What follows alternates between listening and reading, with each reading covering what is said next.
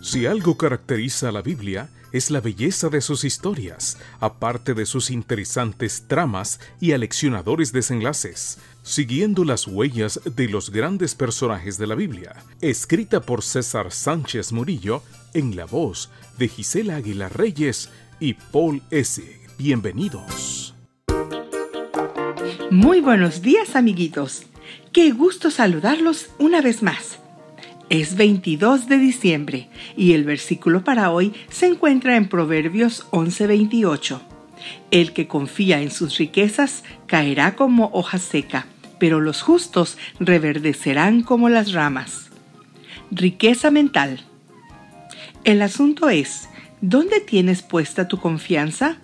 Hay un contraste entre los que confían en Dios y los que confían en las riquezas. No obstante, la generalidad es que las personas coloquen su confianza en los bienes materiales. Por desgracia, muchos eligen a qué se van a dedicar con base en el nivel de vida que llevan personas que estudian ciertas profesiones. Si bien es cierto que esto es un factor a considerar, no es el único. Escuché a una maestra preguntar a sus alumnos, ¿qué esperan lograr después de terminar sus estudios? De 10 estudiantes, 7 respondieron hacer dinero.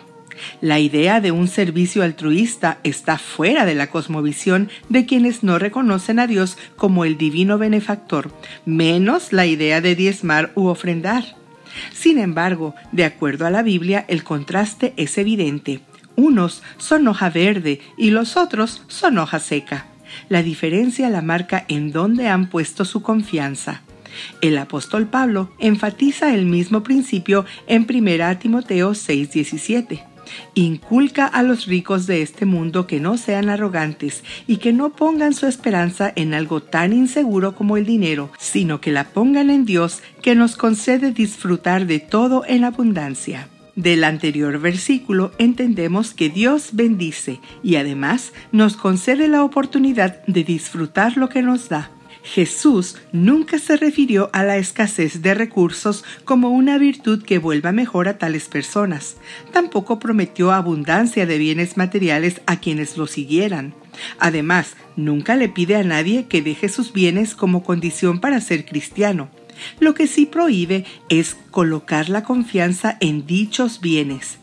Una de las razones de devolver el diezmo y ofrendar es precisamente demostrar que confiamos en Dios sobre todas las cosas. El proverbista anticipa que habrá ocasiones que una persona deberá elegir entre la riqueza o la sabiduría. Entonces amonesta a optar por lo segundo. Por ejemplo, ser honestos es cuestión de sabios, y si por ganar dinero sacrificarás la honestidad o dignidad, entonces demuestras falta de sabiduría. Ante todo, ninguna cantidad de riqueza puede concederte la justicia de Jesús, que es lo único que te da derecho a entrar al reino de los cielos. Así que es sabio preferir a Jesús sobre cualquier bien pasajero. En cuanto a esto, el sabio escribió, de nada servirán las riquezas el día del juicio, pero la justicia libra de la muerte. Proverbios 11:4. Se refiere a la justicia de Cristo, esa es un regalo. Que hoy tengas un excelente día. Hasta mañana.